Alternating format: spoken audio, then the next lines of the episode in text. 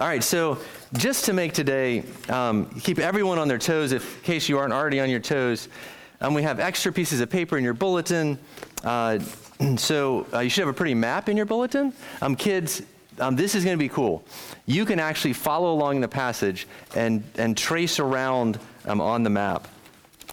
We continue our series in Nehemiah. We're in chapter 3. If you need a Bible, um, there's some back on the Connect cart with a bookmark in it, and so you can grab one there. The passage is also um, printed on page 7 in your bulletin. And uh, so uh, you can just peek at that chapter and um, have a clue of some of the adventure that I'm before right now. 81 Hebrew names. Are you ready? All right. Well, this is the word of the Lord. It truly is. All of it is. Let us give it our full attention. Nehemiah chapter 3. Then Elisha the high priest rose up with his brothers the priest, and they built the sheep gate. They consecrated it and set its doors. They consecrated it as far as the tower of the hundred, as far as the tower of Hananel. And next to him, the men of Jericho built. And next to them, Zaccur, uh, son of Im- Imri, built. The son of Hananiah built the fish gate. They laid its beams and set its doors, its bolts and its bars. And next to them, Meremoth, the son of Uriah, the son of Hakzaz, repaired. And next to them, Meshullam, the son of Baruchai, the son of Meshezabel, repaired. And next to them, Zadok, the son of Benai, repaired. And next to them, the Tekoites repaired. But their nobles would not stoop to serve their Lord. Joda, the son of Pesai, and Meshullam, the son of Bezotu, repaired the gate of uh, Yeshanah. They laid its beams and set its bars, its bolts, its doors, its bolts, and its bars. And next to them, repaired uh, Melotai, the Gibeonite, and uh, Jadon, uh, the Maronite, the men of Gibeon, and Mizpah, the seat of the governor of the province beyond the river.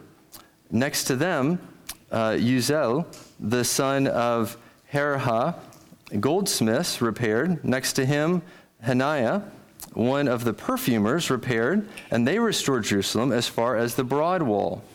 Next to them, uh, the son of Hur, ruler of the half district of Jerusalem, repaired. Next to them, uh, Jedaiah, the son of Harumaph, repaired opposite his house. And next to him, Hattush, the son of Hashabal repaired, and Malchijah, the son of Harim, and Hashab, the son of Pathath uh, Moab, repaired another section of the Tower of the Ovens. Next to him, Shallum, the son of Hallohesh, ruler of the half district of Jerusalem, repaired, he and his daughters.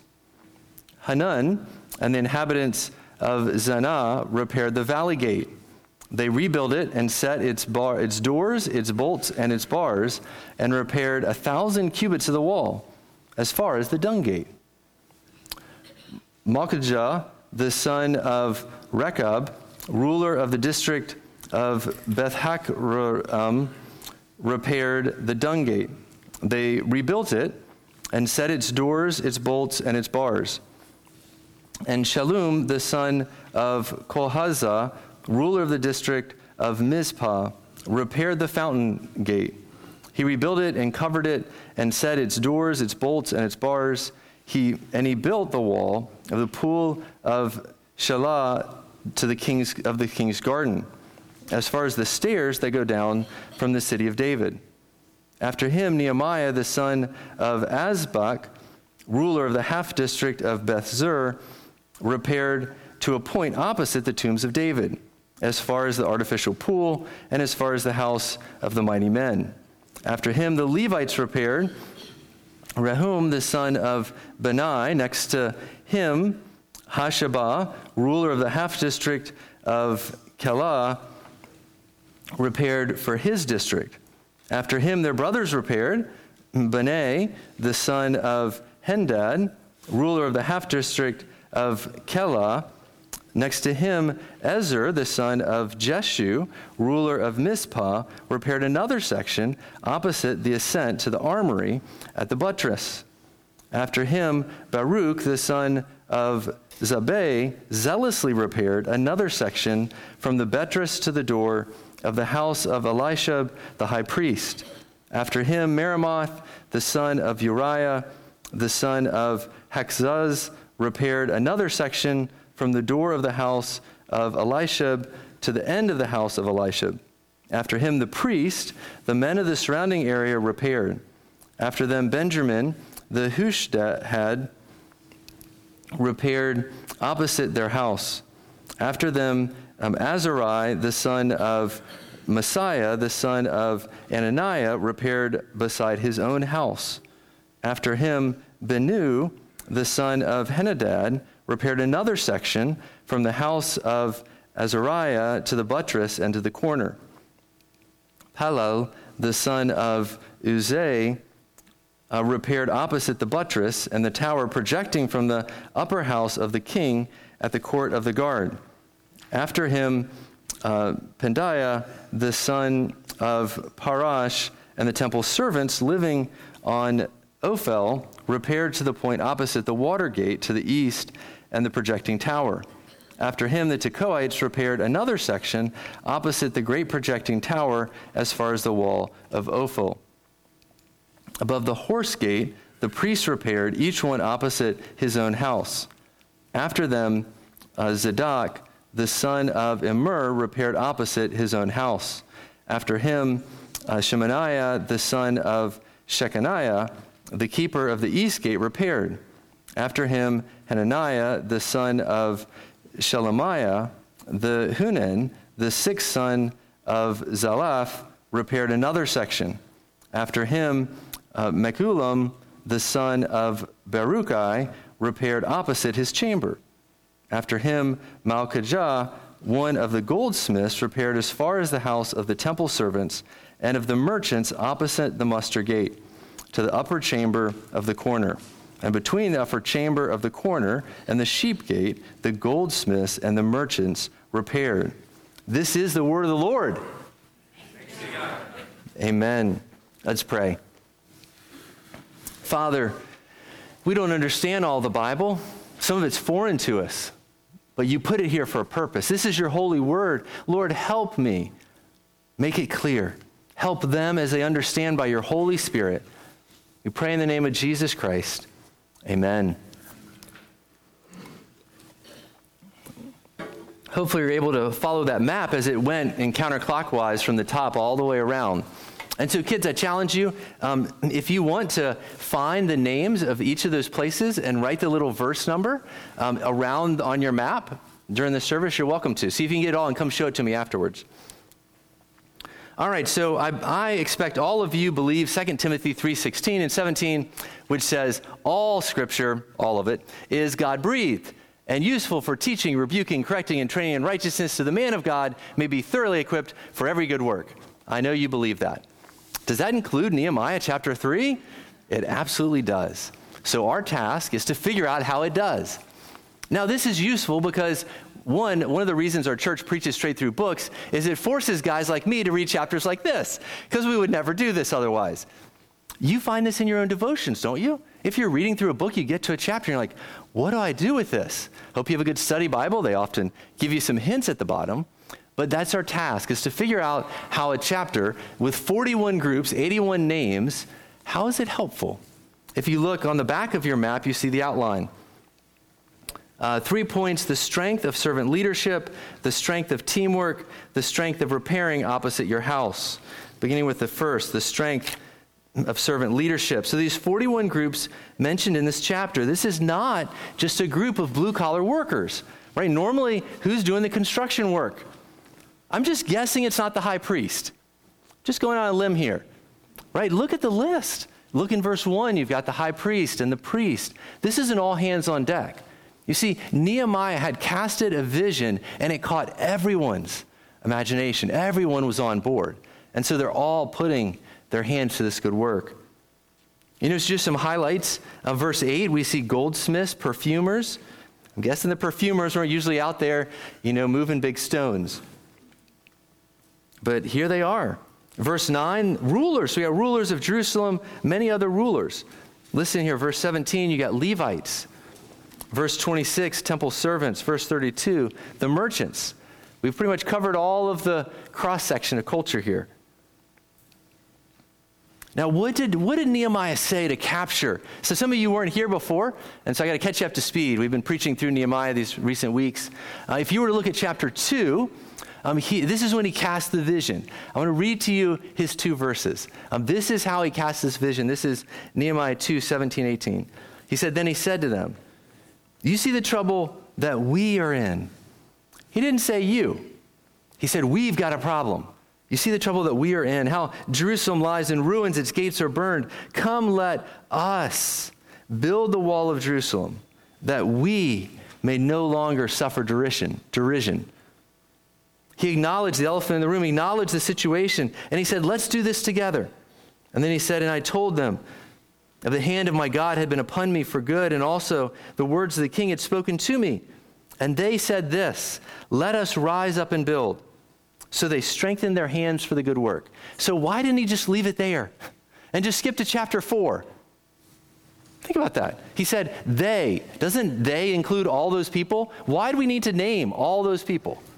What difference does it make that we know who was repairing the dung gate? Why? I think it's because it proves his point. He shows that everyone is in on this. He shows a division of labor all the way around. Now, you might have noticed that in there, you saw the name Nehemiah, and so you're thinking, hey, look, I know Nehemiah. Well, if you were to look at chapter 1, it says that Nehemiah, our Nehemiah that wrote the book, is the son of Hacaliah. If you look in verse 16 of this passage, it says he's the son of somebody else. Right? He's the son of Asbad, half ruler of the district of Bezer. So they don't line up. Well, just like there's more than one Sarah probably in the room, there's also more than one Nehemiah.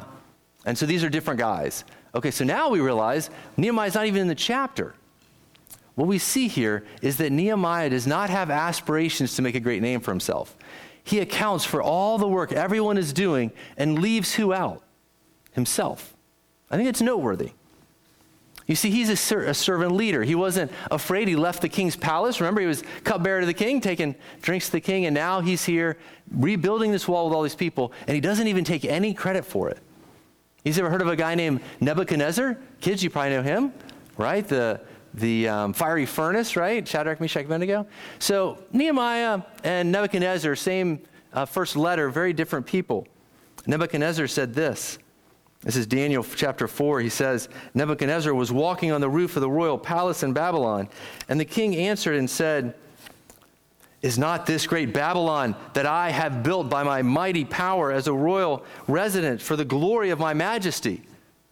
You know what? I doubt Nehemiah put one brick in that, in that building. I mean, Nebuchadnezzar, right? My, what I built here. Yeah, right right? But he's claiming all the credit. How different Nehemiah is. He takes zero credit and acknowledges all the little people, right? 41. I mean, it's cool. You got your name in Scripture if you're one of these 41 people, right? He, he's not aspiring to greatness. I also love how honest the Bible is. Look at verse 5. Well, not everybody was on board. The Tekoites repaired, but their nobles would not stoop to serve their Lord. Now, probably a play on words here, right? Is it talking about the Lord or the Lord being like the master being Nehemiah? Probably both, right? You rebel against the earthly authorities, you really are rebelling against God. Okay, so the Tekoite nobles, they were too proud. But basically, everyone else wasn't. Again, this just points um, to the greater Nehemiah. In later in Scripture, we have Jesus. Was Jesus a servant leader? Did he take all the credit? Did he take the highest position? No. I mean, his whole ministry, you could think of countless examples. One that stands out is when he washed his disciples' feet, right? The lowest of the servant's job. Jesus was a servant leader. Nehemiah was a servant leader. We too should be servant leaders. Over the past two years since we launched, I've seen many of you be servant leaders, right? You will do any menial task. There's an, any unseen task. I'm so grateful. You guys are a great picture of servant leadership. It's the beauty of a church plan, right? There's plenty of menial work to do, and you've done it. We see this in Nehemiah. Okay, so in addition to seeing people from every social status, they're all working as one. That brings us to our second point the strength of teamwork. Kids, I got another task for you. So, see how many fi- times you can find, you could circle it maybe, where it says next to him. Look for the word next. it's over and over again. Next to him, next to him, next to him. Right? What it's saying is he's showing, and so you looked on the map, Jews would have known the geography. We don't, so I gave you a map. But you basically see it's important not just to build a wall, but one with no holes in it. Right? Much protection if you got a gap between, you know, well, hey, my property ends here, you know, you need to build it to here.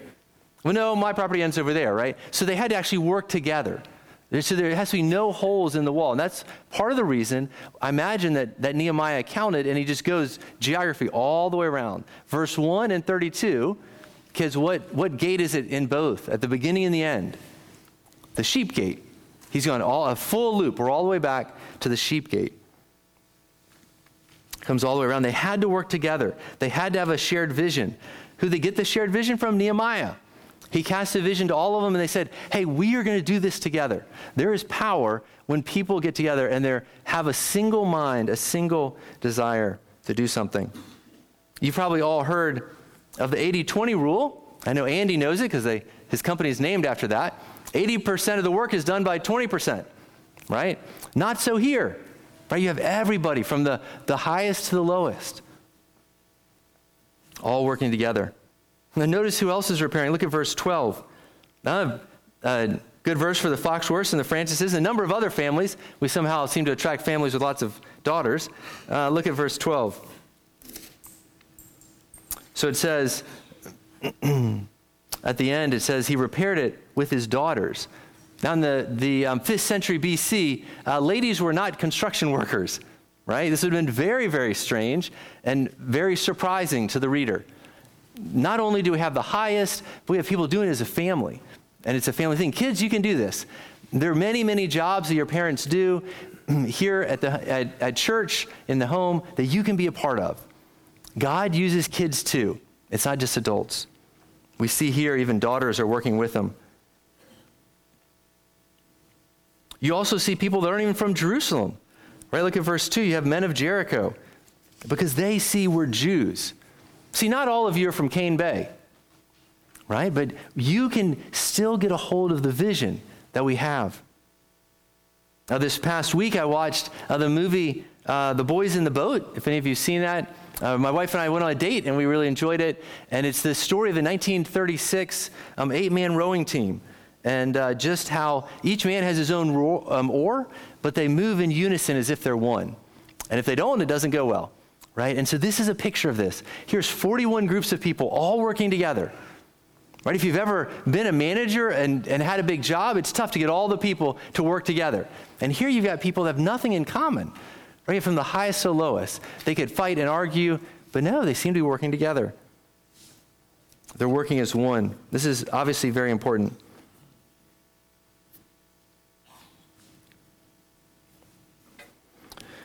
Look at verse 20. You might see that if you have the printed text, I put it in brackets there. Uh, it's interesting, ESV uh, left out the word zealously, but it puts a footnote. If you actually have your paper Bible, footnote at the bottom, it says, uh, some manuscripts say vigorously worked. I think this is cool. You have 41 people, 41 groups, and one of them, it says the guy zealously worked. NIV says this, New American Standard, which is kind of the gold standard for a literal translation, says zealously. I think it's cool. Zeal, I think is pays off, right? And so when you have somebody, and, and anyone that's led a team, you've got someone who's zealously working. I think it's commendable. Do you zealously do the work of God? Kids, do you zealously do your chores, right? It's not just getting them done. But do you actually put your heart in it? I think this guy gives us a great example Baruch, or Baruch, however you pronounce it. Okay, so our third and final point is this. And this is my favorite. So if you fell asleep, come back to me. The strength of repairing opposite your house. Kids, I got another task for you. See how many times, maybe you could underline if you circled the other. See how many times you can find opposite his house, beside his own house, opposite his chamber. I found six. See how many you can find. Why does he tell us this? Well, think about this strategy. I think it's brilliant. So he has people building right outside where they live, right? Who's most committed to the wall right outside your house? You are, right? And so each person is building beside their own house.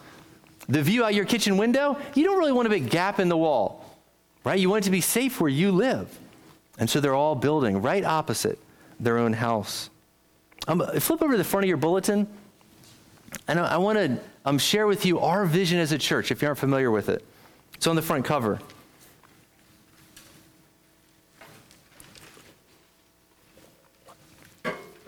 At Hope Community Church, our vision is to experience the full life that's found in Christ alone. and to help many others experience the same in every neighborhood of Cane Bay, Charleston, and around the world to the glory of God alone. So, our vision is over time, we have a few missional communities now, which is our small groups. We want to see those multiply and plant them in every neighborhood of Cane Bay. That's part of our vision. How might we do this? Right? Why, why isn't it more strategic to, like, if we do grow as a church, to, like, throw really big things and all come as a big crowd? We're much more impressive that way. I think it's far less strategic. What we see in Nehemiah is 41 small groups of people working on one little section. I think the best person to reach the person opposite your house is you. The person who's best equipped to reach your neighbor is you. Do you see that in this chapter? Over and over, six times. Opposite their house, they built a wall. Now, I know it's hard because we don't have a physical problem in Cane Bay. All the houses just got built. They look, good on the outside. If you ha- have any problems inside, that's another story. But, um, but we look good. Okay, they had a very physical problem broken down wall, broken down gates. We have a spiritual problem. If you go and look at the lives and the families in Cane Bay, is there substance abuse? Are there broken marriages? Are there hard times happening? Is there depression? Is there su- suicide thoughts? All kind of stuff. Right? There's all kind of hardships. You just can't see them. Go ask Kelly Billman wherever she is, and ask her about the schools. Go ask any school administrator. There she is. So she's a school nurse in the middle school. Ask how many fights there are. Ask how many problems there are. Where do you think those are coming from? Well, sure, they're the kids, they're all sinners. Yes, we know that. It's also coming from their homes, right? It's coming out in the schools. We have problems in Cane Bay. They are not physical, they are spiritual. Who is the best person to reach those families? It's you. If you don't live in Cane Bay, wherever you live. This is the principle. It's part of our vision, and it's here in chapter 3. This is a help of this chapter. Yes, it was painful, all those names, but I think something we see is a division of labor. That's part of my hope for us, is that you guys would catch the same vision. And many of you do. A vision to reach the people opposite your own house. Jesus looked at his disciples and he said this Matthew 9, he said he saw the crowds. He had compassion on them because they were harassed and helpless, like sheep without a shepherd. He turned his disciples and he said, You know what he said? Do you remember what he said? He sees these crowds. He had compassion on them. They need help. He turns them and he says, Pray to the Lord of the harvest that he would send out laborers into his harvest field. Jesus sent them out two by two. Even the disciples didn't go out as a whole group, he sent out two by two to go. They separated, they went out. That is God's vision. It's Jesus' vision. Do you have compassion for the house opposite yours, the people right beside you? You will not act if you do not love. You must love. You must have compassion. And then you walk across the street. And in time, it is probably the most profound way. Did you know the early church? This is even my notes. Do you know in the early church, the way the church exploded? It's not in scripture, so you don't realize. If you look at historians, it was mainly like ladies at the laundry. Read the historians. It was people that just gossiped about Jesus of Nazareth. He's changed my life and my family. And the church just exploded. If you read the history books of the early church, it was not the primary growth. Yes, you do. There were the preachers did a great job, but it was the people that their lives were changed. Is your life being changed by the gospel? And do your neighbors know about it? Let's pray. Heavenly Father, Lord, we trust you. You put this here for a purpose. Lord, I pray. It could have had our names there and our neighborhoods, but it didn't. It's a bunch of Hebrew names of places we've never been and people we don't know. But Lord, I pray that we would continue to see you raise up people from our church. And those who are visiting, may they go back. And I pray that you would give them a little of this vision, a vision for opposite their house. That they would have compassion and love, love that would get them out their front door and that they would rebuild the wall. Something only you can do. Lord, we, we want to work with you. For indeed, it would all be in vain unless the Lord builds a house. Lord, you must do the work. We delight to partner with you for what you have already planned to do. Please help us, Lord. We pray in the name of Christ. Amen.